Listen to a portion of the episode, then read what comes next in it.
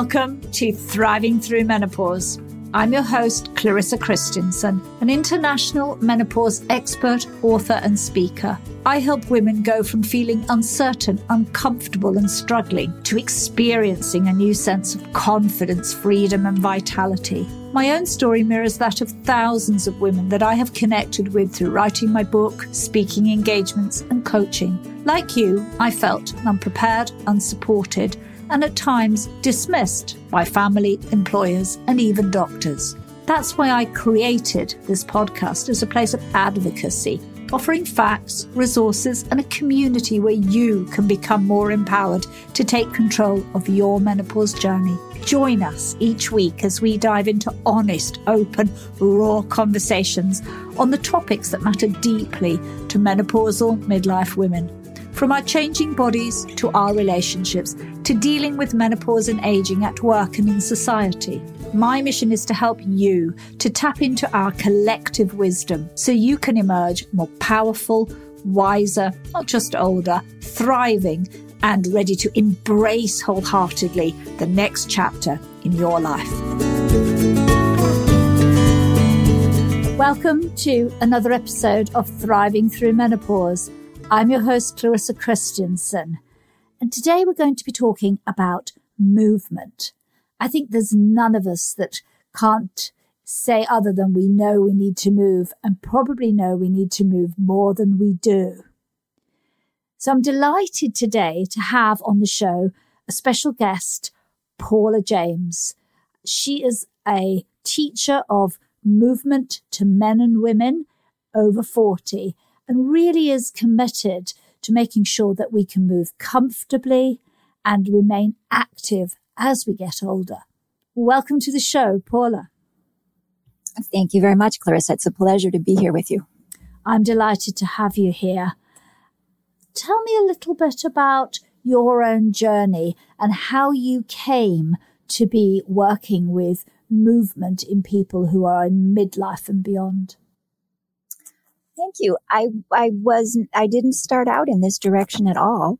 Um, it was a minor vehicle accident that left me with 10 years of low back and neck pain. And I made the rounds of health practitioners, um, looking for some relief and a solution. And, and I still hurt all the time it was a few months of a regular yoga practice that really helped me turn the corner. And after 10 years of hurting, I, I just didn't anymore. And so that really got my attention. Well, what do we know? Because I had been seeing people about muscles and align, you know, I, I'd seen chiropractors and massage and PTs and doctors, but I hadn't looked at, well, what am I doing? How am I organizing myself when I sit? How am I moving around in the world? And so when I looked at, well, what could I do in my daily activities? Then, and, and how am I organizing my body when I do things? That was when, when my whole experience shifted. And so I got very interested in, well, what do we know about movement and alignment and, and what people can do themselves? And so I quit my day job and I went off to yoga teacher training and very soon after that, I started training in the Feldenkrais method. That was in 2001 that I, um, that I went off to teacher training. And, and just ever since then, I've been attending a lot of different programs on, on movement, on alignment, on, um, on what we know about anatomy and learning and changing habits. That's fascinating. And I mean, you talk about yoga, but also about Feldenkrais. Tell my listeners a little bit about Feldenkrais, because many are probably familiar with yoga, but Feldenkrais might be a completely new thing for many of them. So, one of the beautiful things uh, in the Feldenkrais method is so it was developed by a man named Moshe Feldenkrais, and someone asked him during a, a lecture class, Well, what is the essential feature of humans? And he said, is free will. We are the beings who get to make choices. And you increase your human dignity the more that you're living at choice in your life instead of just doing what you're told and instead of staying stuck in the rut of your own habits right? There are all kinds of ways that you can be stuck and limited. And so it's great that we have habits, right? You don't need to reinvent tying your shoes every morning or brushing your teeth. But all of us have habits and some of them don't serve us very well. And so it's nice to be able to take a look at what is it that you do? And are there other options? And if you try some of those other options, can you evaluate which ones are working for you and which ones don't? So frequently it makes a beautiful combination with yoga because frequently I'll have people try a pose in several different ways and just ask them to check in for yourself. What's your breathing like when you do it this way? How about if you make a little change? How about something else? What does the tension level feel like in your joints? and just stay on top of um, what is your experience and can you use your own internal sensations as a gauge for whether or not this is good the thing that's marvelous as a yoga teacher is that when they use their own internal sensations as a gauge and they go for when the breathing is good and when the tissues feel calm and everything is it just there's a sense of rightness inside they look so beautiful from the outside there's a real integrity and coherence, a real harmony with the line of gravity. And I love that they get there more from, um, from experimentation and playing with variations rather than trying to be obedient to the directions that I give. I think that's really beautiful, Paula, because I've also been a practicing yogi for many, many years, but felt a lot of the time in yoga classes that I was being asked to you know, do a pose a particular way without much feeling. And it was really only until, until I found a yoga teacher who was probably, you know, really well into her 50s or 60s herself, and she more watched and guided that I began to feel the poses. It's so important too. When so I just backing up briefly, when I was in those 10 years of hurting so much, I um, I realized, wow, this is just going on for a long time. And I, and I set the intention that, well, I would like to map the territory so that when I come out of this, I can be useful to someone else. You know, if I have to go through this very long and difficult experience, could I at least come out of it able to be useful to other people? And so when I finished teacher training, I started teaching right away and I've been teaching movement classes full time since 2002.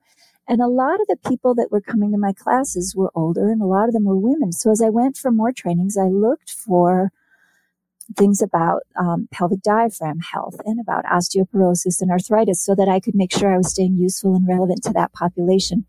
One of the trainings that I went to was in the McGill method, and Stuart McGill is a Canadian who's done a lot of research on low back health and, and what actually will help with low back pain the thing that was fast, one of the things that was fascinating to me in that training is it was the first I'd ever heard that um, we have different skeletal structures in different genetic groups. And of course, we're all mostly the same, but besides limb length, which you, you can notice very easily, there's also a difference to the depth in the sockets. So some groups have fairly shallow sockets at their hip joints and they're the people that squat easily and do splits and can move their legs all around.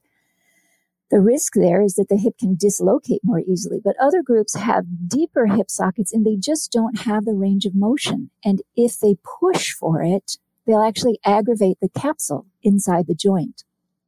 So you can have a perfectly sound, wonderful skeletal structure that is just different than the, the genetic group that developed something like yoga or some of the Asian martial arts. And if you push yourself to force your body into the same shapes that those people make quite easily, you can actually damage this marvelous physical structure that you've been gifted. Wow, that's re- that's just a revelation right there that you said that. I mean, and I'm in that group that can't squat. I can't get both. I've never been able to get ankles, you know, heels onto the floor and squat right down. My body, even though I've practiced yoga for 30 years, I can't do it.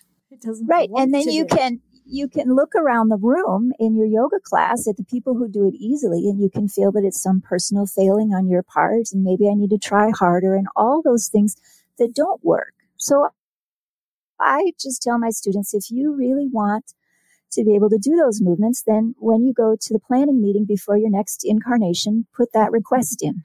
I would like to have shallow sockets in this incarnation so that I can do all those movements. But you don't have it right now, and you're not going to change your skeleton through exercise. No. And I think that's a profound message there, Paula, because I think we are given this kind of overview, aren't we? And particularly women who are coming maybe into having been runners or very sporty or done very little and, and yoga and yoga related exercises become very popular, but then they find that they're much harder. And that might not only be because we're not used to moving like that, but as you said, it might be something, you know, anatomical that's different. Right. And there can be a great celebration in the yoga magazines and calendars of extreme flexibility, but there's a great overlap you know, if you draw a Venn diagram of the people who have hypermobility and the people who have chronic pain. So if you're going to have that much flexibility, you need a lot of strength to balance it. And what I'm looking at when my, my students is not, you know, how can you get into a pose that will let you audition for Cirque du Soleil, but how can you bring your body into balance for you after, you know, if you've been sitting all day, you're going to be long in the back of the hips and short in the front. So can we select poses that help bring you, if you imagine like a musical instrument, right? You need, you need your soft tissues to be tuned up. And so if you've been long in the back, short in the front all day, well, then let's use some yoga poses to help bring you a little more length in the front, right? We do some lunges and some gentle back bends and do some activities that will challenge the glutes and the hamstrings to get to work so that they have, they have a chance to do something. And those tend to have people feeling really good when they finish. They're real sturdy in their own upright structure and they just feel real confident and balanced in their own physical self. They move with a little more ease and grace. And that's what I'm really looking for, right? How can you move more comfortably in the world? It's just moment to moment. Exactly. And I love that you're talking really about moving with ease and grace. And moving clients in that space surely to think that movement is a source of joy. Exactly. So, so I, I hear folks talk about exercise, you know, how many minutes should you do what exercise and what your heart rate should be. And I feel like, yeah, but do you enjoy that? I mean, is it, is it pleasurable for you? And I don't have any argument at all with, with the benefits for circulation in the heart and all that for doing things. But if you've already had a long workday, to give yourself one should requirement on your list is um, it's just kind of depressing. And if you could have an activity that that helped you feel a little more at home in your own structure and that helped you feel a little more delight in your day, you know how how delicious would that be? I think that sounds absolutely wonderful to me. That sense of having more delight and more joy in movement. And you're right, we spend so much time sitting down. So we want one moment. And maybe we'll talk a little bit about sitting because you mentioned it there in the, the shortness of the of the body in some parts and long in others. Um, sitting's not great, is it, as a as a posture for too long? Well, eh, so one of the other beautiful things that I got at the McGill training was just the real clarity of look, there is no one magical sitting position. After 10 or 15 minutes in any position, your muscles will start to get fatigued. So you need three or four good sitting postures that you rotate amongst. But by definition, in sitting, you're going to be short in one area of the hip and long in the other. So it's just marvelous to be able to shift that up. I, when I'm working at my laptop, um, so first of all, there's no ergonomic way to work at a laptop. You either have the screen up at a good height for your eyes and then the keyboard is too high, or you have key, the keyboard at a good height for your hands and then the screen is too low. So I have a separate keyboard and um, that I plug in. And so I sit down on a stool that's a good height for me and it doesn't have a back to it and it has a cushion, but not extreme. And when I feel like my butt is a little sore from sitting, then I stand up. And I love having it be comfortable enough to sit and focus for a while and then not for too long so that I, the way, the height that I have the laptop at to be able to see the screen is actually a good height for me to type when I'm standing. So then I can, then I can stand up and continue to work. The setup I have, then I have another screen plugged in that's even higher. So I can use that screen when I'm standing so that I can just very easily be alternating between sitting and standing. And that having that option of, you know, I can stay right at my workstation and remain focused, but I can shift around quite a bit. I love that. And I think that's even more relevant now, isn't it? As so many more people work from home. Exactly. And a lot of them thought up, that they were going to be working from home temporarily. And so they didn't necessarily set up a workstation for nine months of we're, and and we're also socializing from home. So a lot of Zoom calls for family and talking to friends, and that has you looking at the same lit screen, sitting at the same spot that you were in for work. So there's not there's not even a, a, a refreshing change for your physical self um, between work and social.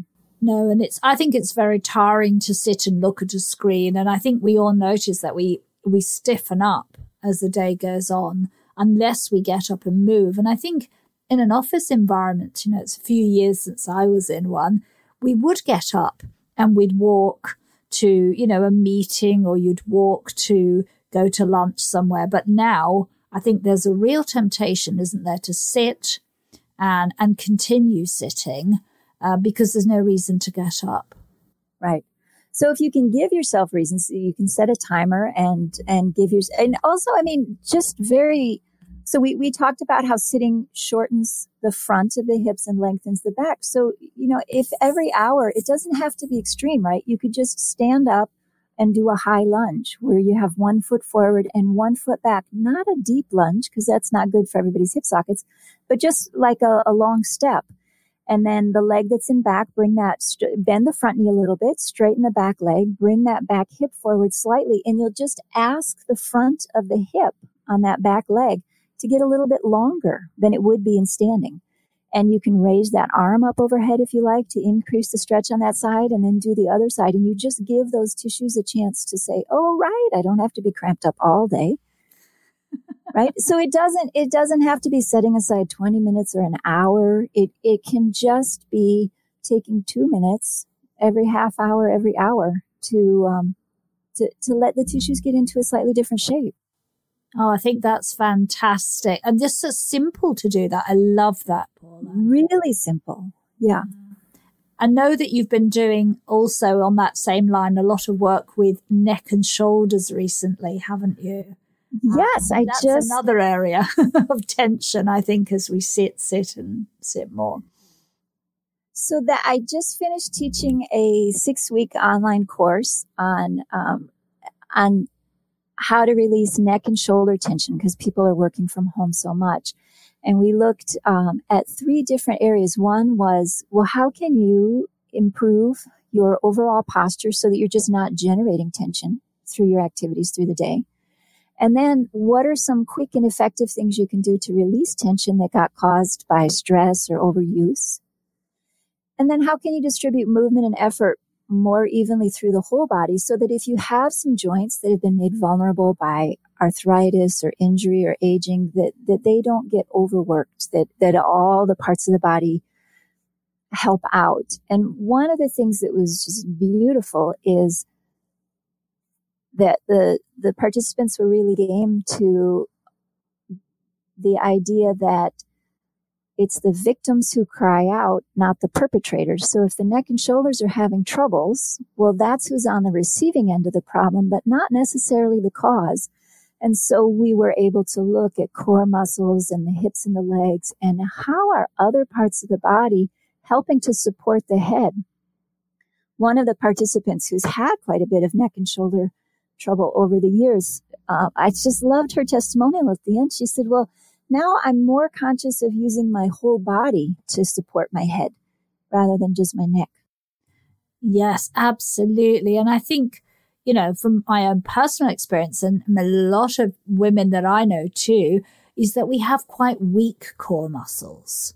And they don't, they haven't built up over the years. And, and sometimes they, they stay neglected or as we get a bit older, we don't take great care of them. And suddenly, yeah, you're right. There's all this tension, but it's often, as you said, it's much lower in the body, um, that it's something else is going on. And there too, it's, yes, you're right that there can be a lot of disorganization, dysregulation in the core. But what I'm game, what I'm working with people on mostly is can we improve the quality of teamwork among the core muscles? Because especially for women, if you just do a lot of sit ups and crunches, you actually dysregulate, right? You're getting the flexors to be stronger in relation to the extensors. And that downward pressure in the abdomen can actually increase dramatically the risk of organ prolapse.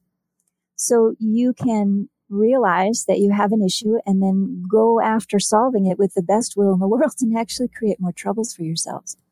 Wow. And, and that just flashes in my mind the way in which a lot of gyms operate. Not that they're bad. I mean, in some ways, and I'm sure that if we're younger, we're, we're much more resilient, but there's a huge emphasis on these bicycle, side to side and crunches, um, that that are really quite hard to do and put a lot of strain. And sometimes I feel they strain the neck and back even more. Right. Well, and also if you just think about shape, if you've been sitting hunched at your computer all day, why in the world would you go to the gym and practice crunching? yeah. you're not you're not increasing your your options at all. You're just further strengthening that that pattern really of collapse. So what you want is to have those core muscles kick in when your spine is long and undistorted so that you're able to be upright. And so that your, so the function of the core muscles is to stabilize the spine. And that's to stabilize the spine as you move the spine through space and to stabilize the spine as you move at the ball and socket joints of the hips and the shoulders. And so those are the sort of core exercises that I'm giving people. Can we can we bring the core muscles up to a nice tone? And then can we challenge them to keep the spine stable while we do slightly more demanding activities? And then when you are, you know, unloading the dishwasher or bringing in the groceries, you've got a core that knows how to keep the spine stable. Cause that's the problem, right? You, you're, you're going along and you've been increasing your vulnerabilities over time. And then you do something like reach for your calendar on the other side of the desk and now something goes. But it, it wasn't just that action. It was all the things that were weakening you systematically up until that point. Yes, of course. And there's very rarely, unless you do a real pulling injury, that you would. But you're right. It's often you wonder, gosh, how did I just tweak that? But, but you're right. It's something that's weakened over time, isn't it? Yes. You mentioned obviously in our in the earlier part you talked a little bit about osteoporosis and also about pelvic floor. I'd love to touch initially uh, on on the pelvic floor because you know so many women coming into midlife and beyond have pelvic floor issues. I think now I was reading one in four women are having urinary incontinence and one in five bowel incontinence, which isn't a small percentage of women and related to their pelvic floor. How can the types of exercises you work with help support a stronger and, and, and better um, pelvic floor? That's a great question. So one of the trainings that I was very excited to go to is a PT from Montana in the United States, Jan Hulme. And she says that just as there is a rotator cuff for the ball and socket of the shoulder joint, there is a rotator cuff for the ball and socket of the hip joint. And when people start getting into trouble, it's dysregulation of that whole team around the hip socket. And her opinion is that you can hassle babies into toilet training early, but they're really not ready for it until they're standing and walking because they need to have voluntary control of that whole team of muscles. And she sees all that falling apart at the same time later in life incontinence issues tend to come also with troubles with balance and also with troubles with walking. So that whole team getting dysregulated, not working so well together, that's when you begin to get those troubles. And so she has a very simple series of gentle exercises you could do at your workstation, you could do on the floor that will help um, bring a little bit of balance, a sense of taking turns back to those team members, which parts of the team work together to contract while other parts are lengthening and then, and then they alternate. And that has been wonderful for, for me. Um, when I do the, the exercises she recommends for the hips and the abdomen, I just have this whole sense of coherence. Like when I go out for a walk, I feel like all of me goes together. I'm not just this loose federation of parts ambling down the down the sidewalk.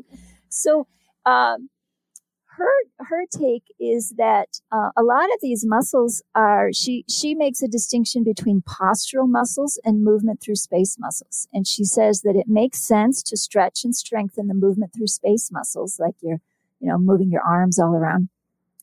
But the posture muscles unless you're going to be a contortionist you don't need them to be especially stretchy. And they're a different different fiber type than the movement through space muscles and they can already go through all day. So you don't especially need to strengthen them. What you need to strengthen is the communication loop. Does the brain know how to call on them? I, so the analogy I use with my class participants is, well, your brain should have all your muscles on speed dial. If you have to go looking for a number, then that, you know, that's really inefficient and you're probably not going to in a moment of spontaneous activity. And your brain needs to be talking to them often enough that when a call comes, the, the muscle picks up and it doesn't metaphorically look at the phone and see scam likely. So yes. you want, you want there to be some communication. The brain knows how to reach them. The muscles know to answer and they know how to work together. And then, like, you don't think about every breath you take or your heartbeats or really how to climb stairs unless you're really in trouble. So you want that team just you want the communication system upgraded so that they know how to work together. And then in a moment of activity like a sneeze you you have a team that that can handle it. Yes of course. And and of course that's sometimes the first time in something like a sneeze that women realize that they probably aren't talking and there's some leakage. And they then go into quite um, strong kind of squeezing exercises, don't they? There's a lot of these pelvic floor exercises all about squeezing, but sometimes you're not sure which muscles you're meant to be squeezing.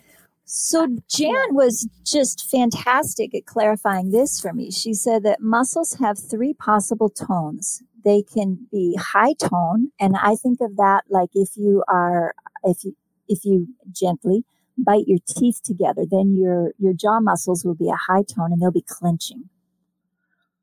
And muscles can be low tone. And I think of that like if you've been to the dentist and you get shot up with anesthesia, then you might be drooling because you can't even get those muscles to contract. And then they can be at a just right resting tone. And so for the pelvic diaphragm, for the muscles of the hips, for the muscles of the core, anywhere, you don't want to be walking around clenching and you don't want to be walking around with muscles that are totally slack. You want them to be at this nice, responsive, just right. I think of it also as a ready tone. If you're biting your teeth, you're not ready to whistle, right? Or sing. You're going to have to unclench before you can do that. And the same thing if you're just slack and your jaw hanging open, you're also going to have to do a preparatory movement before you can speak or whistle or sing or anything. But if you're at sort of a, a resting, ready tone, then the teeth are close together or lightly touching, the lips are lightly touching, and from there you can go anywhere. And that applies to anything. If you look at the ready position of athletes, you know, the knees are bent, the hips are out, they're real light on their feet. They're able to shift their weight in any direction. And then you look at the slumpy postures of a lot of people when they're standing in line at a store or just out and about anywhere. And they're, they're really kind of planted, leaning against their ligaments and some muscles are slack. And if anyone were to bump into them, it would be a real challenge for them to recover. So if you can think more about organizing yourself in a way that you're ready to move in any direction, either because you chose to or because you need to recover from having been disturbed, then that's a nice, um, it's going to take a little more effort than leaning against a wall or leaning against your ligaments. But it actually is the work that your muscles were designed to do. And if you are shifting your weight and walking, moving it's not going to be burdensome for them because you won't be asking any one muscle to keep any one shape for too long. So Jan's work was fantastic about how can you help bring that whole pelvic rotator cuff team into a ready state so that the muscles are not clenching and they're not slack. And that was some of the troubles that she's found is that um, one of the references in her book says that actually a lot, and I do, I haven't read it in a while, so I don't remember the exact numbers, but there are a significant number of older men who go to the doctor thinking that they have prostate problems, and all they have is the pelvic floor is too tight, and so blood flow is restricted, and so they're getting pain because tissues that don't get enough oxygen report as pain. But all they've got is that they're too tight. That's fascinating because I mean that is becoming such an issue for midlife men. But there is another um, way to look at some of that, which in some ways must be hugely mentally relieving for so many men to think possibly it's not my prostate, but something else, but just these tight muscles. Right. So you want to have the muscles be able to take turns. When am I short? When am I long? When am I working? When am I relaxing? And how do I relate as part of a team?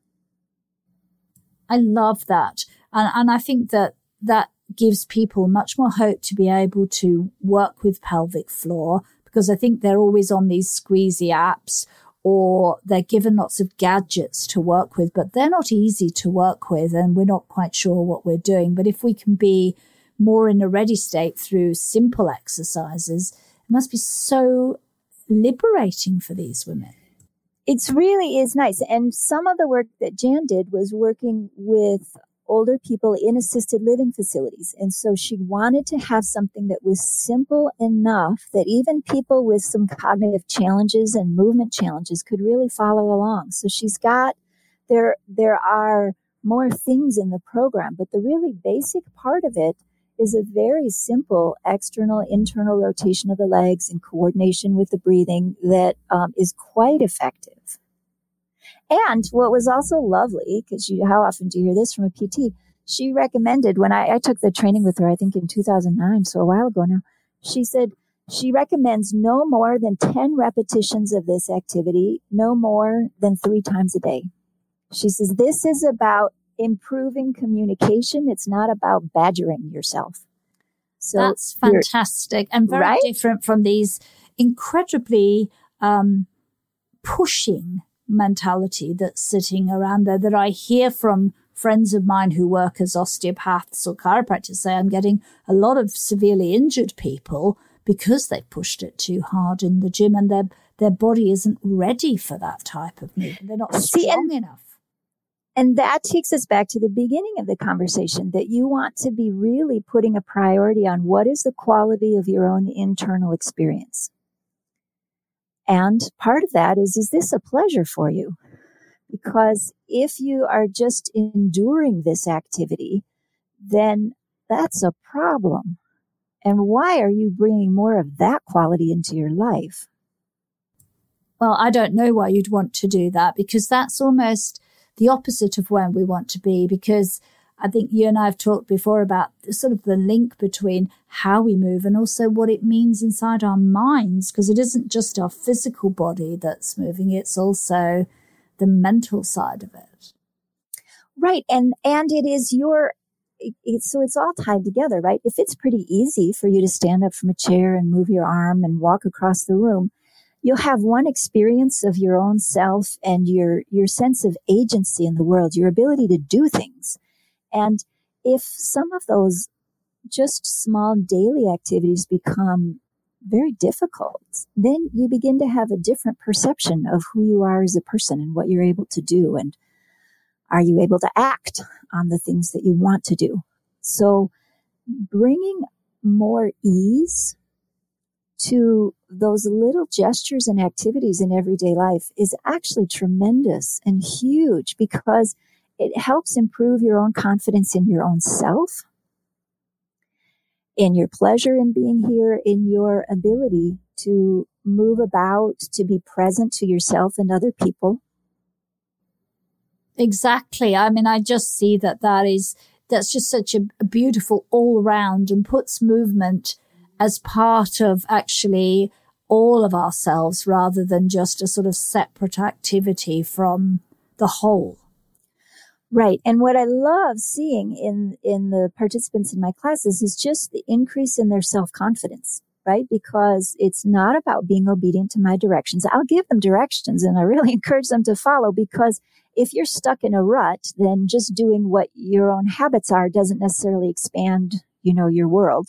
So you want to follow the directions as well as you can just so that you do something different than your limited range of choices you're in the habit of. But then it's always a question of well now you evaluate is this something that you find useful or did you want to just leave it and try something else? And so when they begin to have confidence in their ability to perceive and to evaluate, that really shifts the sense of self, right? Because then they're not dependent on reading the next newspaper article or the next doctor to tell them something, but they, they begin to know, well, but I can try it or I can take a look at it and I can make a choice as to whether or not it's good for me. Because that's what matters, right? It's not how many minutes do you do what, but is it actually serving you?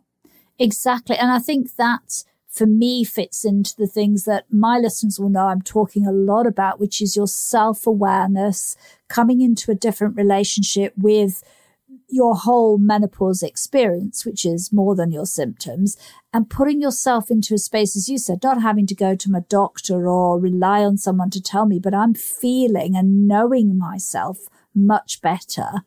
Uh, and that is the ability to have more confidence and in, in many cases more advocacy in, in what happens to you in this time of life. Exactly. And if you do, and if anytime I have a student say, well, do you think I should go to the doctor? Yes, of course, because they have diagnostic tools I don't have. But it doesn't necessarily mean everything they recommend is going to be right for you. And so if you try it out, you want to be able to go back to the doctor and say, okay, I tried that, but this is what happened and I, that's not good for me. So what, um, what else?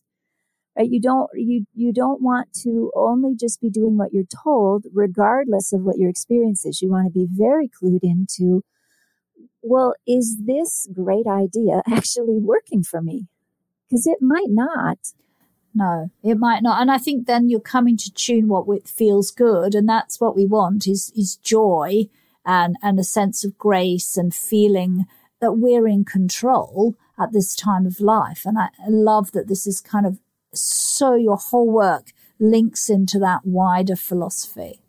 Right, which takes us right back to the beginning too, right? It, we're the beings who have free will. And it's so important as you get, and especially as you're getting older, if you're finding that some of your physical abilities are diminishing, in what ways throughout your day are you still experiencing agency?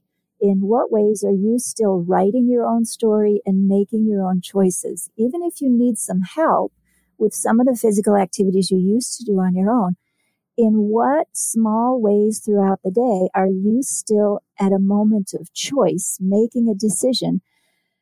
Because the more small moments in which you cultivate that, then the more you keep that a possibility for bigger topics in your life. Absolutely. And I think that, as you said, gets more and more important as we go into aging because we do lose our physical ability to move over time. And we want to be able to control as much of it without needing assistance because that takes away a lot of our sense of agency and our sense of confidence. So the more we can manage to do till we're much older is, is really a great goal to have as well. Well, and even when you, so even when you need assistance, right? One of my students, um, had the experience of falling in a grocery store so she was on the ground. And what frequently happens when someone is down is that other people rush in to pull them back up on their feet. And what I loved when she was telling the story is she remained in control of the situation the entire time. And before she let anybody touch her, she's like, wait, I'm going to need two people and I'll tell you when I'm ready. And so even though she was down on the ground requiring assistance, she was the director of who helped and how and w- what happened. And so that is also the spirit, right? Of, well, even in, even in needing and accepting help, are you still the one making choices? Exactly. And I think that that it retains a huge sense of dignity because you're still able to do it. And that I think that becomes increasingly important as we age, that we still have the ability to act like like this amazing client of yours did. And therefore she's in control and she's not um, pulled around by other people. She's still maintaining that she is here. She's got free will and there's a sense of grace in that. Yeah. And a sense of self authority, right? And sovereignty. I'm the one in charge of this. Definitely. De- and that, that is the whole thing I think about menopause and as we get older that we have, that we're in control much more than we realize. And, and I love that your work weaves that so much into the whole bigger picture.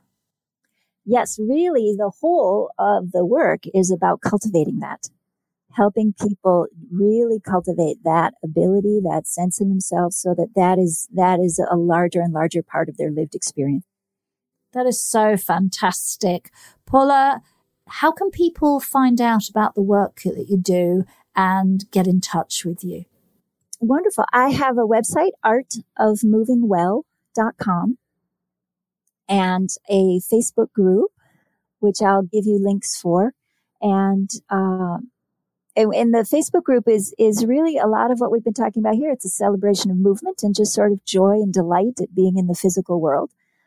Um, and I will be teaching another round. I'll be, I'll be leading that neck and shoulders course three times each year. And there will be another round of that beginning in mid February. That's fantastic, Paula. I loved hearing your, your whole approach and how you came to this work. And I'm going to make sure that to the listeners that those links are going to be in the show notes so people can connect with you and work with you. Thank you so much, Paula, for coming on the show and sharing your wisdom Close. and your passion. Thank you very much. You're a very skillful interviewer, and this um, whole show concept is just a wonderful service. I love what you're doing here, what you offer. Oh, thank you. Thank you so much.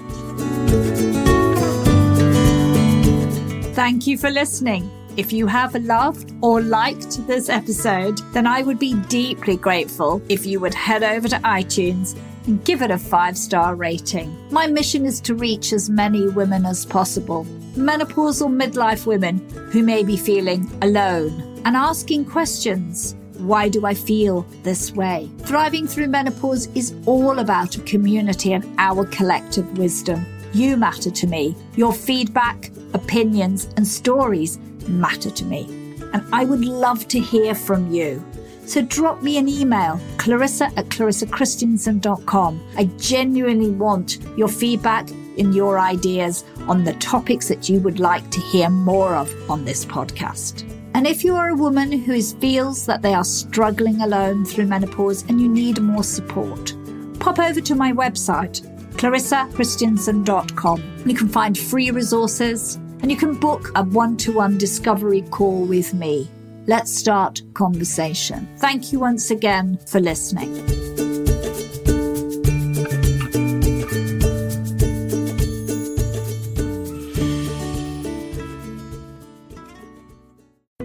Whatever you're saving up for, a CD from Sandy Spring Bank lets you grow your savings at a guaranteed rate. Right now, earn interest at 5.50% APY on an 8 month CD special or 5.00% APY on a 14-month CD special. Learn more at sandyspringbank.com slash CD specials. Minimum opening deposit to earn the annual percentage yield is $500 for the 8-month CD special and $2,500 for the 14-month CD special. Member FDIC. The United States Border Patrol has exciting and rewarding career opportunities with the nation's largest law enforcement organization. Border Patrol agents enjoy great pay, outstanding federal benefits, and up to $20,000 in recruitment incentives. If you are looking for a way to serve something greater than yourself, consider the U.S. Border Patrol. Learn more online at cbp.gov slash careers slash USBP. That's cbp.gov slash careers slash USBP.